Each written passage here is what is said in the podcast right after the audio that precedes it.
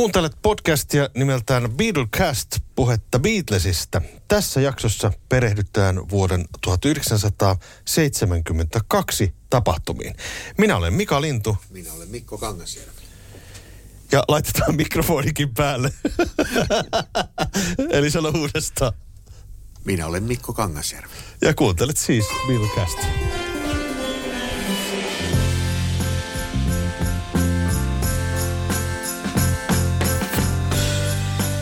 Noin. Äh, vuosi 1972, kuten me tuossa vuodessa 71 jaksossa vähän sanottiinkin, niin tämä ei ole niin kuin hirvittävän hyvä Beatles-vuosi. Mistä se oikein johtuu? No, s- siihen oli varmaan moniakin eri syitä. Ensinnäkin noita äänilevyjulkaisuita tältä vuodelta on tosi vähän. Ajattelin, että se kaikkien soolourat lähti aika semmoiseen rivakkaan liikkeeseen siinä heti vuonna 70, niin 72 oli sitten kyllä melko kuiva niiden osalta, että Lennon oli, oli ainoa, jolta tuli kokonainen albumi, tai tupla-albumi itse asiassa, mutta muilta ei tullut muuta kuin sinkku ja Georgeilla ei tullut niitäkään. Mm. Ja sitten se oli ehkä sitä vuotta ehkä vähän leimas tämmöinen politisoituminen. Et varsinkin Lennonin kohdalla se näkyy ja jopa Paul McCartney äh, asian tiimoilta julkaisi yhden si- singlen. Puhutaan siitä kohta. Puhutaan siitä kohta, mutta lähdetään ruotimaan tätä vuotta, että mitä siellä oikeastaan tapahtui. Ö, tuota, alkuvuosihan menee sillä tavalla, että John ja Joko ovat innostuneet elokuvan teosta. Hän olivat jo tehneet elokuvia, mutta he perustivat tällaisen firman tammikuussa kuin Joko Films Ltd. Eli Joko Films. Niin, Joko Films, anteeksi näin. Tosi, ja, ja tota, tarkoituksena oli sitten tehdä elokuvaa ja lyhyttä sekä pitkää ja semmoista on sitten tulossa sitten myöhemmin tuona vuonna. Öö, Joko ja John ovat nyt sitten jo asettuneet tonne toiselle puolelle rapakkoa niin sanotusti. Joo, hehän asettuivat siihen New Yorkin vähän tämmöiseen underground-atmosfääriin. Asuivat Greenwich Villageissa ja ö, kaverasivat tällaisten niin kuin, vähän kyseenalaisten hahmojen seurassa siellä. Ja, ö, no ehkä se sopi heille siinä kohtaa, että se ilmapiiri oli selkeästi taiteellisempi ja hyväksyvämpi ehkä sille heidän taiteelleen kuin mitä siellä Englannissa. Mm. Englannissa oltiin tohon, tohon aikaan kyllä melko vanhoillisia kaiken tämmöisen uuden suhteen, että, että voi olla, että heitä vähän ahdisti siellä olla.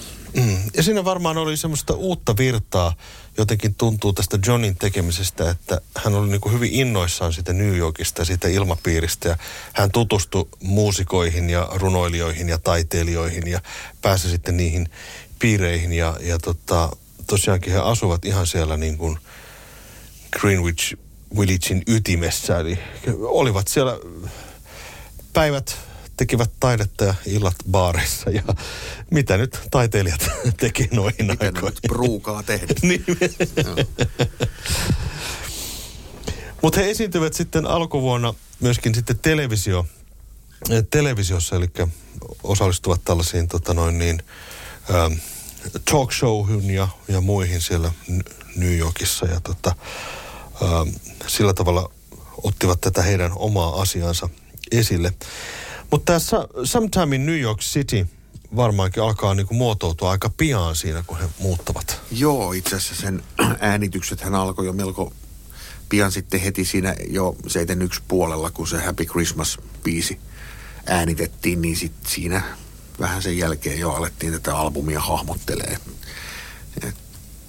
Sehän oli sellainen aika ytimekäs sessio sitten siinä keväällä, kun se saatiin valmiiksi. Siinä Phil Spector oli edelleen mukana tuottajana ja, ja sitten siinä oli Elephants Memory Band, joka oli tämmöinen ihan itsenäinen ää, New Yorkilainen aika iso bändi, joka sitten toimi muusikoina tällä levyllä. Ja ää, sehän on hyvin poliittinen albumi. Näin lievästi sanottuna. Lievästi sanottuna poliittinen albumi. Ja monet, monethan sanoi, että se oli siis artistinen itsemurha julkaista tämmöinen levy, että, että tavallaan heitä, heitä jokut kriitikot ää, joku kriitikot antoi arvoa sille heidän niinku uskallukselleen tehdä tällainen, mutta sitten samalla sanovat, että, että olisiko nyt ihan ehkä kannattanut. Niin, tota, tämä levyhän on semmoinen, että tätä on pidetty Lennonin uran tällaisena pohjanoterauksena. Monissa kirjoissa puhutaan siitä, että tämä on niin Lennonin selkeästi huonoin levy. Mitäs mieltä sä oot, Mikko Kangasjärvi? Mikko Kangasjärvi on sitä mieltä, että kyllähän se näin on. Olen itse samaa mieltä. Jos ei nyt lasketa niitä siis, mä jätetään nyt aina pois näistä tämmöisistä ää,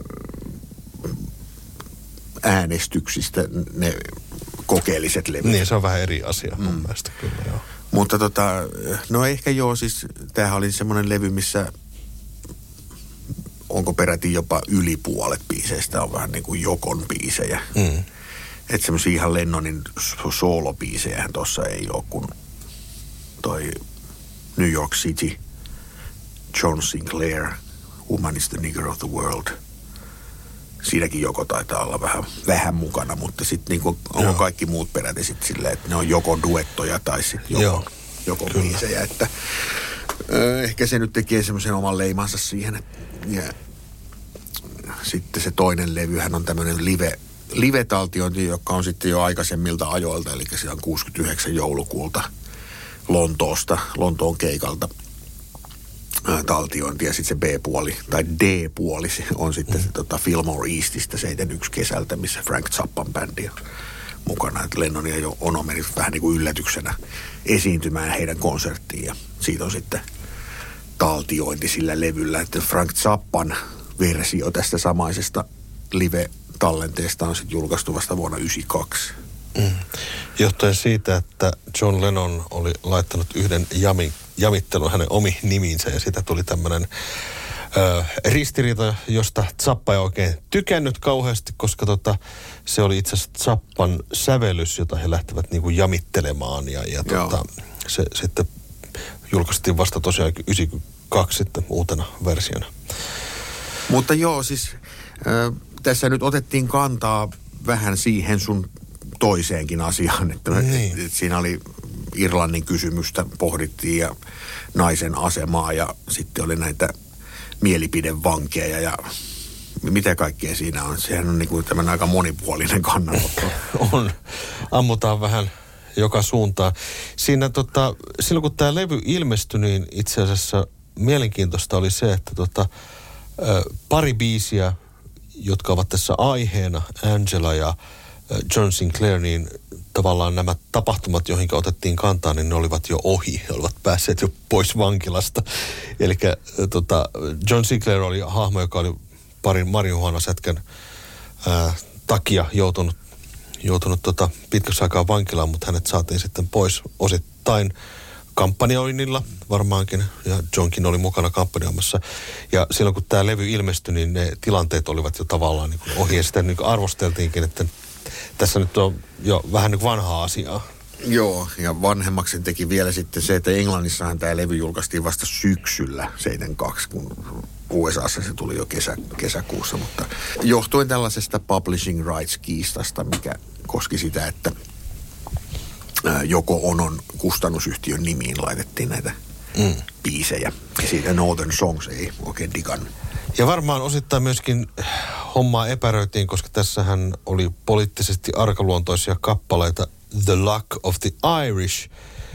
Joka on muuten aivan hieno biisi. Mä se on hieno, se on sitä sävellyksenä erittäin hieno. Kyllä. Sanotukseltaan ei ehkä, mutta tuota, se oli arka aihe siinä, sillä hetkellä Britanniassa ja tuota, tätä levyähän ei hirveästi soiteltu muutenkaan radioissa.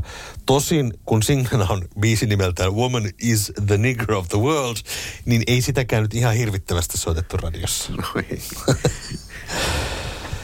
Mutta siis muutenkin tätä aikaa nyt leimas semmoinen poliittinen kuohunta ja sitten myös siinä pienen varjon tähän Lennonin ja Onon elämään asetti se, että, että heillä oli tämmöinen karkoitusuhka päällä, tai Lennonilla lähinnä, Et, mihin liittyy jopa Elvis hieman. Kerros vähän tarkemmin. Kuulostaa urbaanilta legendalta.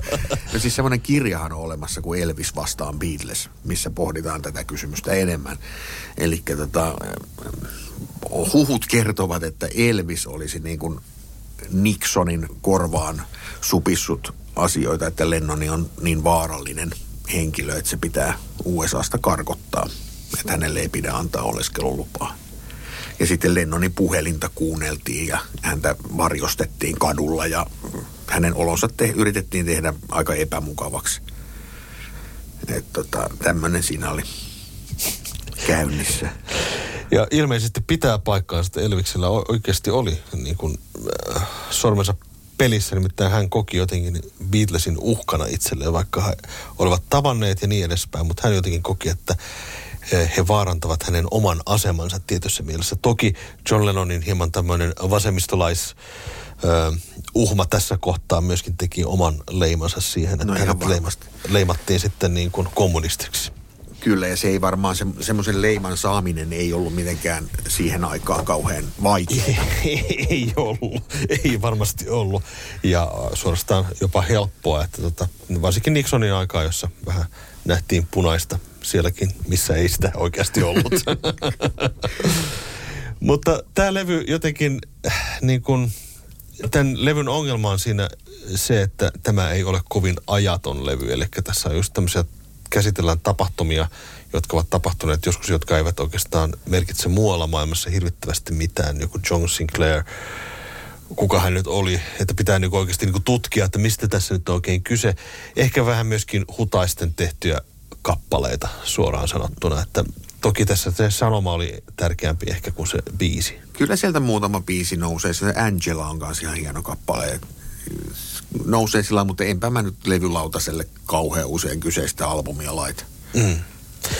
Ehkä voisin mainita New York City-biisin, joka nyt on sitten semmoinen niinku mukava ö, kappale. Sehän vähän kuin jatkoa tälle Ballad of John and Joo, menisin just sanoa, että sehän on tavallaan niin kuin jatko-osa kyse, kyseiselle biisille, että siinä on semmoista samaa, samaa meininkiä. Mutta sitten tämä, varsinkin tämä live-osuus, niin tota, ei kauhean miellyttävää kuultavaa jotenkin. Siis 15 minuuttia, don't worry, Kyoko. niin kyllä se nyt vähän ehkä silleen Joo. over the hills. And far away. Joo, kieltämättä, että tämä, tämä kyllä, tämä levy tietyssä mielessä jopa tärvelikin vähän Johnin uraa. Toki mä näen kyllä tämän tietyssä mielessä niin kuin jatkumoa, että kyllähän sieltä niin kuin tämä poliittisoituminen tapahtui jo siellä Englannissa ja ta- tavallaan sitten tämä tapa tehdä biisiä ikään kuin sanomalehdiksi, tämä jopa tämä kansikin kyllä. semmoinen niin kuin sanomalehti, että kyllä hänen tarvitsi ikään kuin tehdä tämä levy, mutta ei tämä aikaa ole kyllä valitettavasti kestänyt. Ei ole kestänyt ja tämä oli semmoinen saturaatiopiste kyllä sille toiminnalle sitten. Että Lennonihan jopa masentui vähän siitä, että se levy otettiin niin huonosti vastaan. Hmm. Eikä, eikä uutta musaa tullut sitten ennen kuin oikeastaan puolentoista vuoden päästä hän julkaisi vasta seuraavan kerran hmm. uutta musaa. Ja sen jälkeen tämmöinen poliittinen agenda oli kyllä aika lailla poissa. Hmm. Että olihan siellä edelleen tämmöisiä niin kuin, äh, rauhan julistuksia. Ei, ei nekään ollut enää niin julistuksia, ne oli enemmän semmoista ehkä pohdintaa. Mm. Mutta se, että tämä po, varsinainen poliittinen agenda puuttu kyllä sitten jälkeen melko mm. lailla.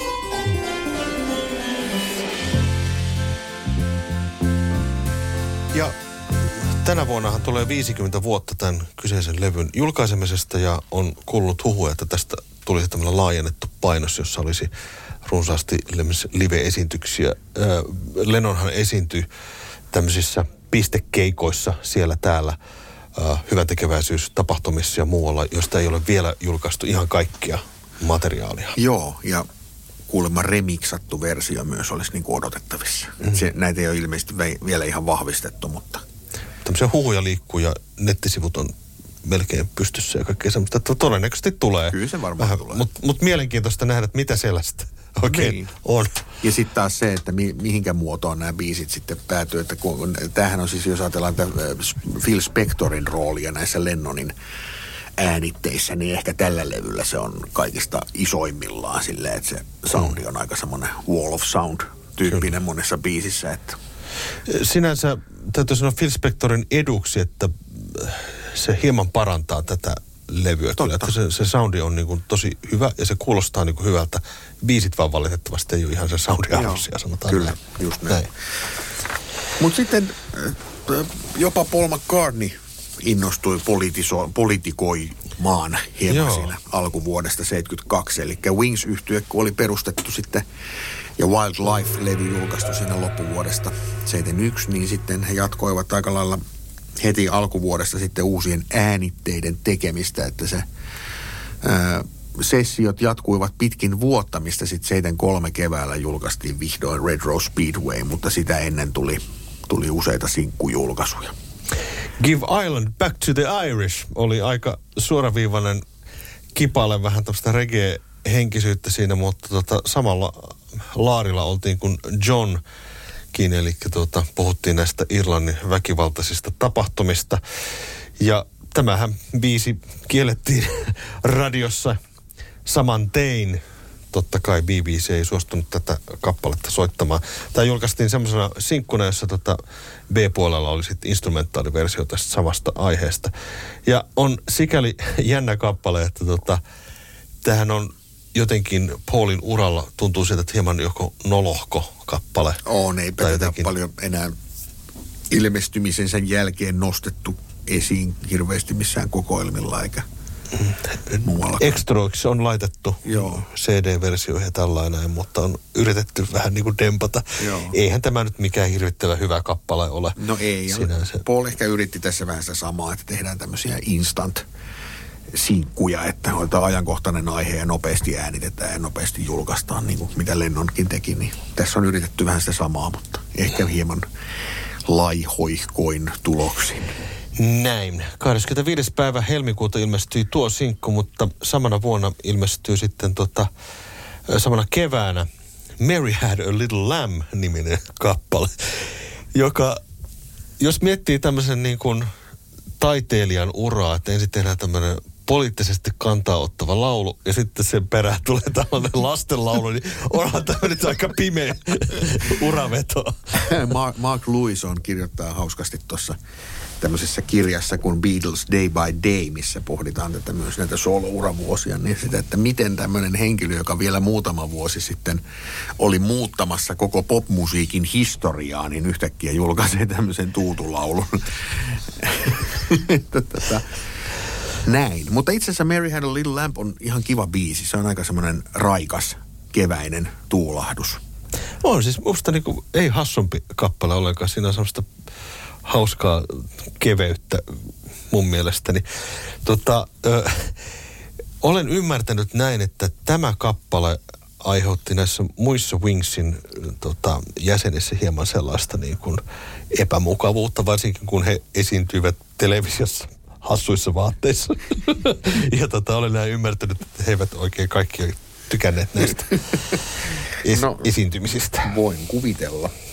Bluesmiehet pistetään soittamaan lastenlaulua, niin siinä voi olla vähän niin kuin Mutta tämä on just tyypillistä semmoista, mikä kuvastaa Paul McCartneyn kaikkia tekemistä. Että hän, hän oli siis nero ja musiikillinen lahjakkuus vailla vertaa, mutta sitten hänelle ei ollut oikein semmoista kykyä niin kuin ikään kuin editoida tekemisiä. Että jos hänestä tuntui joltain, niin hän te, teki asian niin kuin se tehtiin ilman, tai siis säästelemättä niin kuin mitään ja kiinnittämättä huomioon siihen, että onko tämä nyt hyvä näin vai pitäisikö vähän nyt katsoa vielä. Mm. Et kaikki tehtiin vähän sillä niin kuin as is. Mm. Et tota, joka teki varmaan hänen urastaan sille niin kuin, en nyt sano sekavaa, mutta siis niin kuin yleisön silmissä semmoista, niin kuin, että vähän niin kuin ehkä ihmetä, että mikä tämä nyt, mikä tämä juttu nyt oikein on. Toisaalta täytyy kyllä ihailla herran rohkeutta, että tota, hän ei niin kuin, tavallaan niin kuin pidätä, ole koskaan niin kuin pidätellyt itse. Että jos hän haluaa Just tehdä näin. jonkun kokeellisen jutun, hän tekee sen. Hän on tehnyt juuri sellaisia albumia, kun hän on halunnut tehdä. Että se, se täytyy nostaa, että siihen ei kaikki pysty. Ei pysty. Eikä hauakaan ehkä. Mm. Mutta hän, hän haluaa tehdä monipuolista tavaraa. Kiva Island Back to the Irish ja sitten lastenlaulu perään. Niin siinä on kyllä ihailtavaa, ihailtavaa rohkeutta mun mielestäni kyllä. Mutta sitten Wings aktivoitui myös sitten keikkarintamalla siinä keväällä. Eli silloin tota helmikuun 9. päivä starttasi tämmöinen 11 keikan kiertue, joka oli siis aika erikoinen. Joo. Siinä tosiaankin niin kuin Paulilla oli jokin ajatus siitä, että miten saadaan bändi ikään kuin hitsattua yhteen, niin hänelle todennäköisesti tuli semmoinen ajatus, että täytyy tehdä samaa kuin Beatlesit, eli otetaan pakuja, sitten lähdetään kiertelee loukkoja. ja tota noin, niin he tosiaankin menivät pienellä pakettiautolla vähän niin kuin extempore esityksiä kokeilemaan siipiään tuolla yliopisto, yliopistolavoilla ja, ja tota, ajoivat itse pakua ja roudasivat itse ja 11 paikan kiertue sitten tuossa helmikuussa tapahtui tämä tämmöinen rykäsy. Aika mielenkiintoinen herra, joka on kuitenkin miljonääri. Rahaa on tullut ja, ja varsin tunnettukin tietyissä piireissä maailmalla niin lähtee Pakun kanssa kiertelemään yliopistoja, niin onhan se aika mielenkiintoinen. Mitä luulet, onko tämä ihan oikeasti ollut niin, että ne mennyt sillä yllättäen vaan sinne niin kuin johonkin sanoa, että voidaanko tulla soittaa? Onko se, vai onko tämä vaan tämmöinen myytti? Mä luulen, että ainakin osittain, osittain on niin. tämmöistäkin tapahtunut. Kyllä. Sitten on huhu myös, että sitten ne sai siitä sitten aina jonkun keikkapalkki, jos ne meni sinne pakun taakse niin kuin bändinä ja jakosti niitä rahoja siellä. Se on varmaan ollut aika niin kuin erikoista, kun se yksi miljonääri siinä jakaa, jakaa sitten niitä roposia niille muille. Ai, ai. On kyllä niin kuin tosi, tosi jännä tota. Mutta siis ilmeisesti tässä oli kysymys siitä, että Paul katsoi jotenkin, että hänen täytyy aloittaa homma vähän niin kuin alusta Mm. Että se on paras tapa. Ja tämä oli se alku sitten sille uudelle bändille. Mm. Seuraava kierto sitten olikin samana keväänä Wings over Europe Tour ja se oli sitten vähän massiivisempi, vähän isommalla vaihteella tehty. Kyllä, palataan siihen kohta, mutta sitten keväällä vielä ilmestyi sitten Ringolta. Ai niin, single. totta. Eli jatkoa tälle varsin menesty, menestyneelle It Don't Come Easy singlelle tuli sitten maaliskuussa Back of Boogaloo niminen biisi. Tämmöinen one-off single myös, että sitä ei sitten millään albumilla ollut myöhemminkään, mutta vasta kokoelmalevyllä. Ja hirvittävän hyvä tota, yhteislaulubiisi itse asiassa. On, hän on sitä kyllä sitten keikoilla esittänyt ja sitten te, teki jopa uusinta version siitä sitten 81 ilmestyneelle Stop and Smell the Roses-levylle. se on hänelle ilmeisesti rakas biisi. Joo, kyllä. Ringo oli äh, tekemisissä elokuvan parissa tässä tämän vuoden aikana. Hän oli näyttelemässä leffoissa ja sitten hän myöskin ohjasi yhden elokuvan, Born to Boogie-niminen elokuva. Ja siinä oli pääosissa Mark Bolan, hän ystävystyi Mark Bolanin kanssa ja tota, jotenkin koki hänet sellaiseksi henkilöksi, jota hän halusi myöskin nostaa esille. Ja tota, elokuvassa esiintyy muun muassa Elton John ja siinä on semmoinen kohtaus, jossa jammailevat keskenään tämä poppo. Elokuva, jota en ole itse asiassa nähnyt koskaan. Onko sä muuten nähnyt En tätä? ole sitä nähnyt, mutta siitä on siis ihan kyllä DVD-julkaisu olemassa. Että täytyisi varmaan se kaivaa jostain. Kyllä, et mielenkiintoinen dokumentti. Mark Bolanin urahan sitten tyssäsi lyhyen sitten loppujen lopuksi, mutta varmaan tässä, tässä vaiheessa ajateltiin, että hänestä tulisi se seuraava Beatles tai jokin tämmöinen Kyllä, seuraava iso stara. Hän aika iso stara sitten lopulta sen pienen periodin aikana olikin ja sitten tietenkin myöhemmin hänestä on myös tullut tämmöinen kulttihahmo, kulttihahmo joo. Kyllä vaan. Kuolematon. Mutta sitten tosiaan kesällä wings yhtye lähti sitten vähän semmoiselle isommalle rundille, eli 25 päivämäärää oli sitten buukattu ympäri Eurooppaa. Ja tästähän on semmoista arkistokuvaakin, kun ne ajaa semmoisella hippibussilla, missä siellä katolla bändi istu, istua lekottelee siellä ja tota, Olisivat voineet mennä lentokoneellakin, niin. mutta menivät sitten hippibussilla. Po- Puolillahan oli, tai Puolilla Lindalla oli se asenne, että ollaan niinku suurta perhettä, että siellä oli lapset mukana ja kaikki oli siinä niinku yhdessä. Ja ehkä tämä sitten osalta oli vähän sitä, mikä aiheutti sitten näissä muissa bändiläisissä välillä hieman ristiriitojakin, että he, vaikka suurta perhettä olivat, niin ei he ehkä aina kokeneet kuuluvansa kuitenkaan siihen. Heille maksettiin kuulemma tosi huonosti, näinkin mä oon Niin. kuullut. Perheeseen kuulumisesta maksettiin huonosti. maksettiin tosi vähän. Mutta tämän kiertueenhan tekee tietenkin kiintoisaksi sen, että se osui myöskin tänne Suomen perukoille. Siellä oli siis Ranskassa, Saksassa ja sitten Pohjoismaissa oli Kööpenhaminassa ja Suomessa peräti kaksi ö, tota, keikkaa Turussa sekä Helsingissä messuhallissa ja kupittaa allissa. Ja tota noin, niin, tästä voitaisiin ottaa itse asiassa vieras meille eteen. Ensimmäinen Beatlecast vieras on luvassa nyt, eli tota, tosiaan 4.8.72 Wings soitti Helsingissä ja silloin paikalla oli yksi Suomen, Suomen kovimpia Beatles-faneja, ää, nyt jo eläkkeellä oleva ää, musiikin opettaja ja musiikkiterapeutti Juha Salo, joka on siis tosi kova Beatles-fani jo sieltä 60-luvun alkuvuosista lähtien. Otetaan Juha mukaan. Otetaan mukaan, otet, soitetaanpas hänelle. No niin, tervetuloa Juha. Mitä kuuluu? No eipä kummempia tässä. Mä olen vajaan vuoden ollut eläkkeellä, niin kerinyt Beatles-kuvioita ja vähän muitakin kuvioita tässä tehdä ihan, ihan nyt, nyt, vaikkapa koko päivä toimisesti. No se on hyvä kuulla. Sä olit siellä Wingsin keikalla elokuussa 72. Joo, kyllä. Se oli äh, tuota, muistaakseni elokuun neljäs päivä. Mä vähän kertailin tätä muistikuvia, koska äh, vuonna 2012 itse asiassa Iltalehti haastatteli minua tästä samasta asiasta. Siellä oli semmoinen artikkelisarja, jossa muisteltiin menne, menneiden vuosikymmenen uutistapahtumia ja tällaisia. Silloin, silloin tuota, sitten äh, mä kertasin vähän, mitä mä muistan. Tosiaan me äh, oltiin kaverin kanssa siellä, me oltiin kuopiolaisia nuoria miehiä, täytettiin silloin syksyllä 16 kumpikin luokkatoverini Timo Ylinen ja minä. Ja oltiin nyt oltu ihan aivan lapsista asti kovia Beatles-faneja. Ja sitten on valtava elämys, kun kuultiin silloin joskus keväämällä, että Wingsit tulee, tulee tuota Helsinkiin messuhalliin. Ja me tultiin tänne Helsinkiin sitten tuonne Kuopiosta retkeilymajaan, stadionin retkeilymajaan yöksi, koska se oli siinä sopivasti messuhallin vieressä. Joo. Ja tota, sehän ei ollut se McCartneyn konsertti loppuun myyty. Wingshän ei ollut saanut mitenkään hirveän hyviä tuota, arvosteluja siinä alkuvaiheessa. Oikeastaan McCartneyn kohdalla vasta se 73 oli se menestysvuosi Red Rose Speedway ja ennen kaikkea tietysti toi, toi Band on the Run, joka sitten sen potin lopullisesti korjasi. Mutta liput maksoi 20 markkaa. Mulla on se tallessa jostakin tuolla se lippu. Ja tuota, se oli hyvä siellä stadionin retkeilymaissa, kun me oltiin yötä se isommissa huoneissa. Se oli meitä jonkun verran vanhempi amerikkalainen kundi.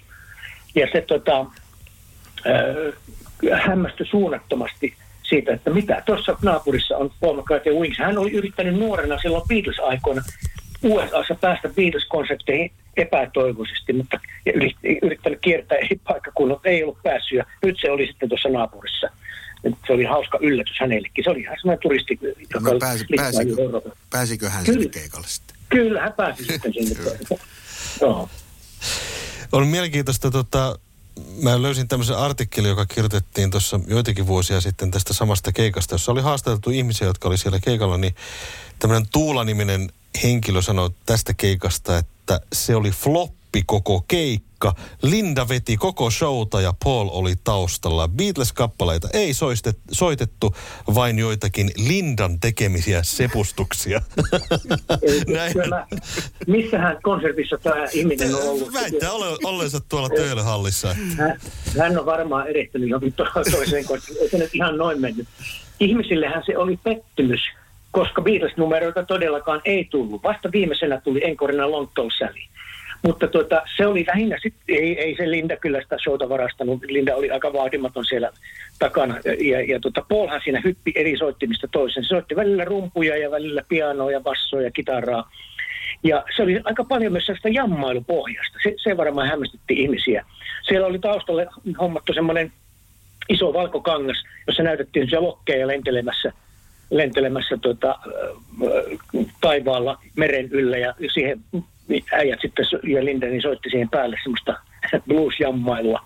Kyllä siellä ihan selkeitä biisejä tuli, niitä Wingsin alkuvaiheen biisejä. Ja sitten tuli muutamia biisejä, joita ei minun mielestä ole julkaistu missään koskaan. Muistatteko, että tämmöinen kappale esimerkiksi kun ihan vuosiluku 1882, Joo. 1882, niin onko sitä julkaistu missään? Ei siitä ainakaan studioversio kyllä ole. Eikä, Joo, siis näin se, on. Onko se julkaistu peräti vasta tässä, kun tuli sitten Wildlife ja Retro Speedway, Niin. Archive Collection julkaisut Kyllä. 2018, niin siellä Joo. se taitaa sitten olla tietenkin mukana. Mutta Joo, että siellä tuli tämmöisiä biisejä muitakin. Mä, mä yritin etsiä sitä käsiohjelmaa, mutta en nyt löytänyt, missä se mulla on. Sellainenkin, sellainenkin mulla on. Mutta lehdistöhän kyllä tyrmäs sen konseptin aika, aika tota, tiukasti ja sen ajan kirjoitukset, kun mietitään, niin eihän ne nykyisin, mitä pidettäisiin aivan epäkorrektina. Kuunnelkaas, kun Antti Einiö kirjoitti tällä tavalla YV-lehdessä, että McCartneyn olemuksesta olivat kadonneet vallattomuus ja energia, minkä Einiö arveli johtuneen koko ajan käsipuolessa roikkuvasta paljasjalkaisesta ja hieman pihtikinttuisesta Lindasta. Ei hyvänen aika. Että kyllä sitä, kyllä sitä Lindaakin mätkittiin, jos joko sai osansa näistä jutuista, niin kyllä sai Lindakin kirjoittaa. Paitsi Lindahan oli ihan mainittaan parempi stemmalaulaja. Ehkä hän ei kosketinsoittajana niin kummonen Olko Polhan sitä vasta hänelle opetti, mutta Lindahan laulaa aika hankaliakin stemmoja Wingsien monilla levyillä. kyllä, ja mun mielestä hänen soundinsa on niinku ihan siis todella iso osa sitä Wingsien soundia. Joo, kyllä. Ja no tuon konsertin tietysti se ihan huippukohta minun ja Timon kannalta oli se, että kun me lähdettiin pois konsertista, niin tota, me lähdettiin kävelemään sitä sivu, äh, messuhalin sivua kohti äh, sitä stadionin retkeilymajaa ja ihmiset odotti siellä päädyssä pääovella, että sieltä tulisi äh, ulos. Siellä on nykyisin se ravintola ja terassi. Ja me käveltiin sinne sivuovien kohdalla ja siinä yhtäkkiä katsottiin se oikein ihan meidän edessä pari metrin päässä on valkoinen Klein-bussi. Ja tuota, samalla sieltä pariskunta syöksyy sieltä, sieltä sivuovesta. Ja ennen kuin sitten tajutakaan, niin nehän oli puoli ja linna ihan siinä pari metrin päässä meistä. Ja ne hyppäsivät siihen Klein-bussiin ja ajoivat kalastaja torpalle, jossa koko perhe oli, oli tuota, sitten, sitten tuota, yö, yöpyy. Et se oli aika monen elämys. Hämmästeltiin siinä ihmeissämme sitä hommaa.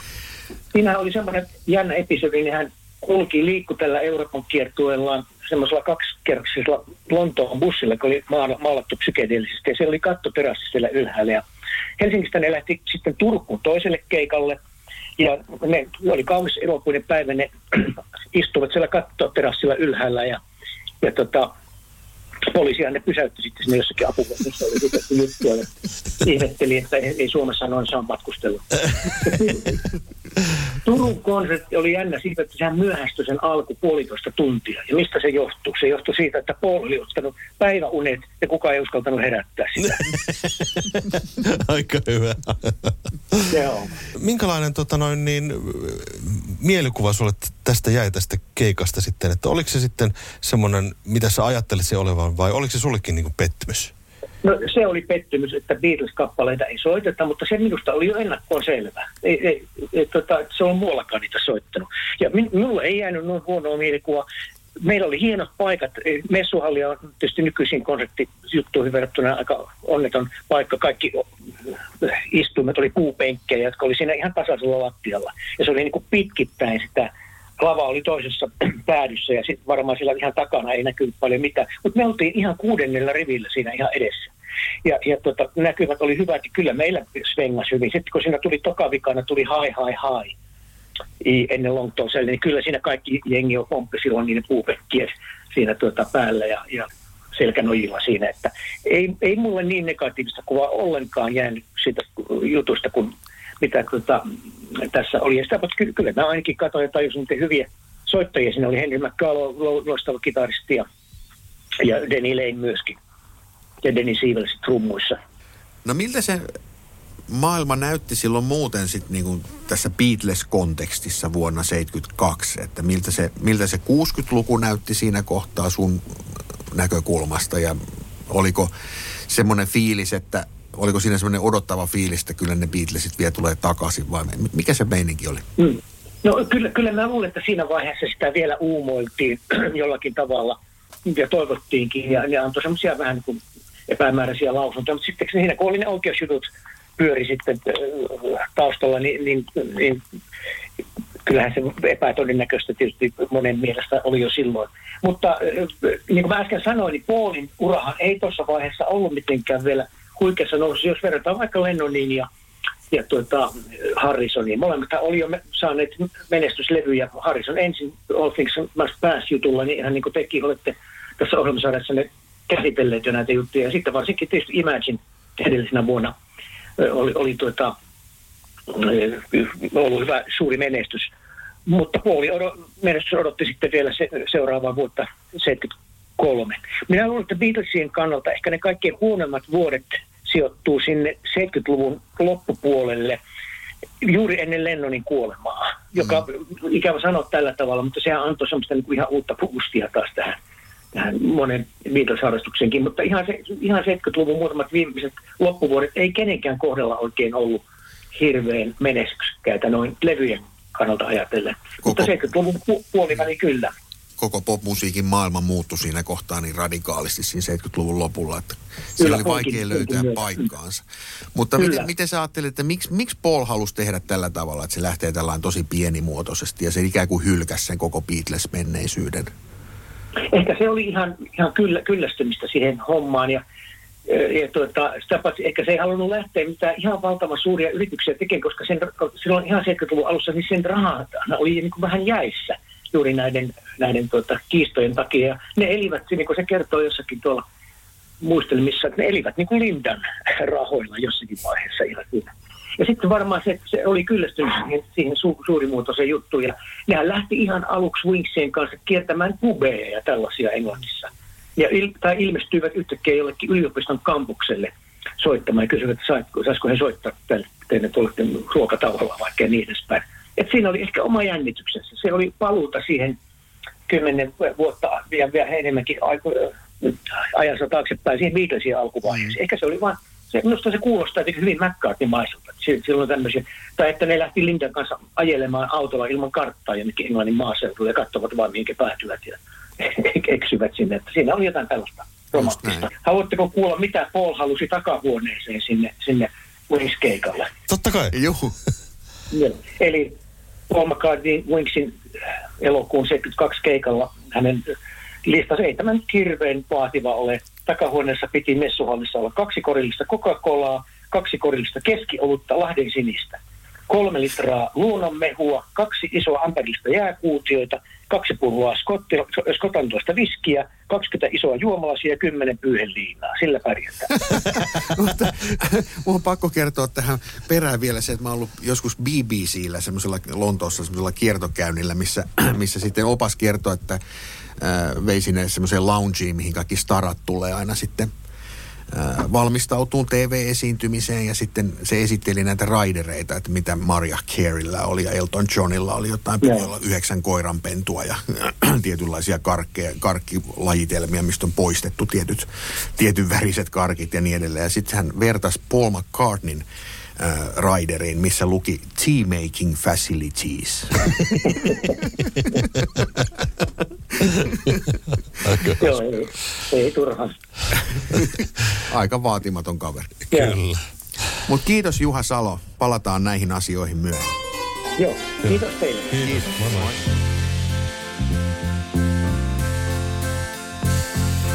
John Lennonhan ei tunnetusti järjestänyt kovin mittavia kiertoja. Hän tosiaankin esiintyi tämmöisellä hyvän tekeväisyyskeikoilla aina silloin tällöin ainoaksi ja viimeiseksi isoksi konsertiksi tapahtui tämä One to One konsertti. Mistä siinä oikeastaan oli kysymys tässä, tästä konsertista? Niitähän oli kaksi keikkaa, eli aamulla ja illalla. Joo, saman päivän aikana, 30. elokuuta 72 Madison Square Gardenissa, jossa vuotta aikaisemmin tämä Concert for Bangladeshkin oli tapahtunut.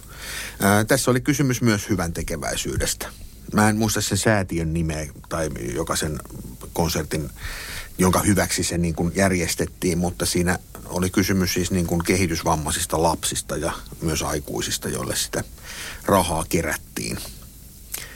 Ää, ja siitähän on konsertit, siitä on ihan kuvataltiointi olemassa myös, mikä on mun mielestä 80-luvulla viimeistään julkaistiin. Joo, julkaistiin Joo. ja... Live-levykin tuli 86. Live-levy tästä samasta keikasta. Mutta äh, tämä on sikäli kiintoisa, että tästähän ei ole ihan kaikkia julkaistu. Että silloin kun se elokuva tuli näytille, niin tota, sitähän Jokon osuudethan leikattiin pois ja siitä tuli pelkästään niin kuin Johnin konsertti. En tiedä kaipaako näitä Jokon osuuksia, mutta tavallaan tämmöisenä niin kuin historiallisena dokumenttina, niin tätähän ei ole julkaistu kokonaisuudessaan. Mielenkiintoista muuten nähdä, että tuleeko tämän Sometime in New York Cityn yhteydessä sitten mahdollisesti nämä molemmat keikat tai taltyönti kokonaan tai jotakin muuta vastaavaa. Voisin kuvitella, että voisi olla jopa mahdollista. Kyllä. Sinänsä tota noin, niin kun on tämän levyn kuunnellut ja, ja katsonut myöskin tämän taltion, niin tota, niin Lennon vaikuttaa tosi hermostuneelta tällä keikalla Joo, se on selkeästi. Hän pureskelee purkkaa ja on vähän silleen, että tota, sit Välyilee se, sinne sivulle koko ajan ja joo, ja miettii. sitten menee pikkasen joku pieleen ja sitten se sanoo, että well, we'll get it right next time.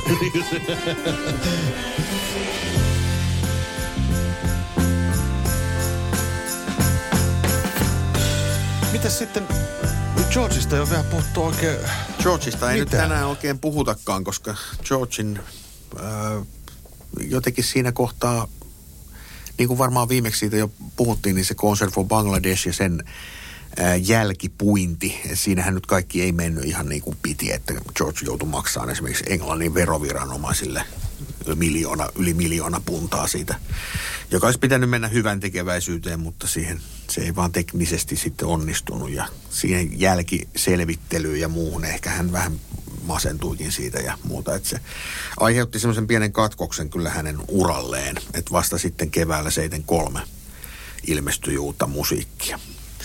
Mutta tota, Paulilta tuli vielä hmm. yksi sinkku. Eli hai, hai, hai, joka hai, tuossa mainittiinkin äskeisessä puhelussa. Jota monet pitää, sehän on rankattu ihan tämmöiseksi Paulin ja muutenkin siis parhaiksi rock-sinkuiksi. Mm. Sekä se A-puoli hai hai hai että B-puoli, josta sitten vähän niin kuin tuli A-puoli, koska se hai hai hai ää, päätyi pannaan radiokanavilla, ää, koska siinä joidenkin mielestä viitattiin kannabikseen ja ää, vähän semmoisia seksuaalisia referenssejä myös oli siinä mukana, niin se ei BBClle ainakaan ihan kelvannut. Mutta sen B-puolella oli tosiaan biisi nimeltä Sea Moon, mikä on tämmöinen reggae biisi myös, joka päätyi myös all the, tohon All the Best kokoelmallekin, se B-puoli, mikä on ihan hauska, hauska Paul, Paulin tämmöinen reggae-biisi. Kyllä, ja mainio single mun mielestä tämä Se on hieno se on, Se on kyllä niin kuin, sinänsä aika hauskaa, että puolilta ilmestyy kolme siikkoista, kaksi on kielletty ja yksi lasten laulu. ei, ihan, ei nyt ei ihan, mennyt putkeen tämä homma. Mutta Mut sitten julkaistaan sinne loppuvuodesta vielä sit pari elokuvaa, eli Ring on Born to Boogie tosiaan julkaistaan joulukuussa. Ja sitten vielä Imagine elokuva tulee just ennen joulua.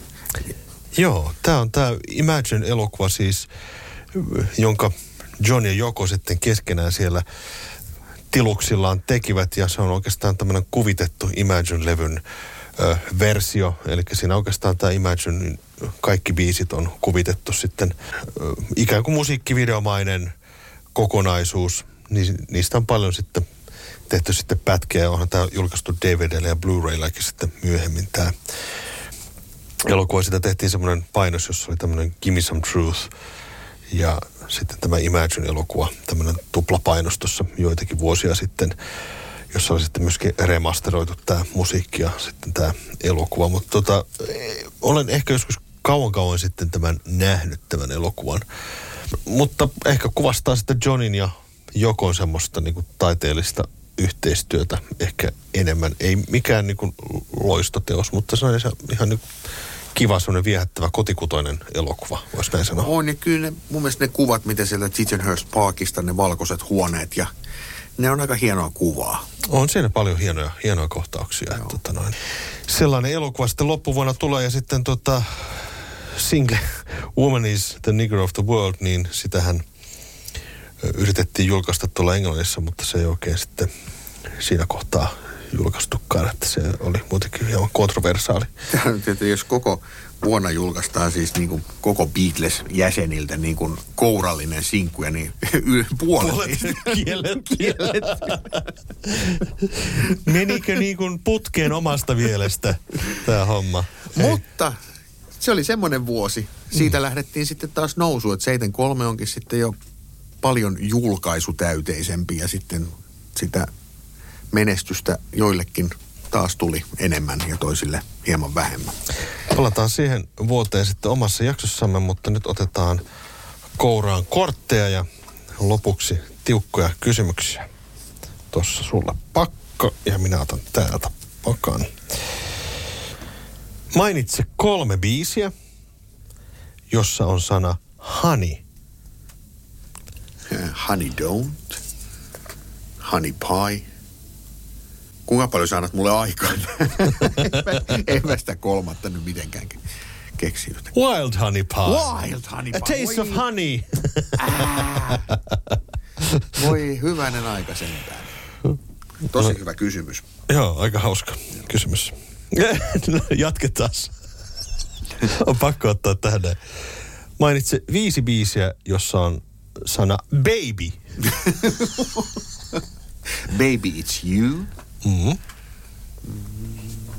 Yksi. Nämä on kyllä mulle kyllä niin vaikeita, että pitäisi yhtäkkiä heittää jotain tällaista. Everybody's trying to be my baby. Kyllä. Babies in Black. Joo. Pari semmoista vähän harvinaisempaa. Yksi B-puoli ja yksi 68 vuoden kappale. No en mä nyt niitä saa. Baby You're a Rich Man ja No Cry niin. Baby Cry. Mä olin vähän, mä olin vähän ilkeä. No niin. Aika hyvä, hyviä oli. Joo. Kyllä ne sieltä olisi tullut, mutta ei tässä radio-ohjelmassa tai tässä podcastin lähetyksessä ole aikaa odotella BBCllä tuli radio-ohjelma, jossa oli The Beatles nimessä, sen ohjelman nimessä. Mikä sen ohjelman nimi oli? Tuli siis Beatles oh- at the Beep.